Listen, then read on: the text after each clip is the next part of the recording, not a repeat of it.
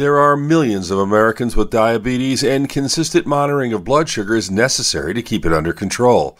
If blood sugar is not in normal range, there can be long-term damage. A new tool called continuous glucose monitoring is growing in popularity.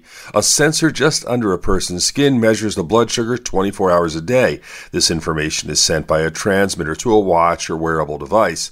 The reason why this is so popular is because it reduces the need for finger sticks to test the sugar level. For a person with diabetes, it all comes down to measuring the blood sugar and treating elevations on a consistent basis. With your health, I'm Doctor Brian McDonough on ten ten Wins.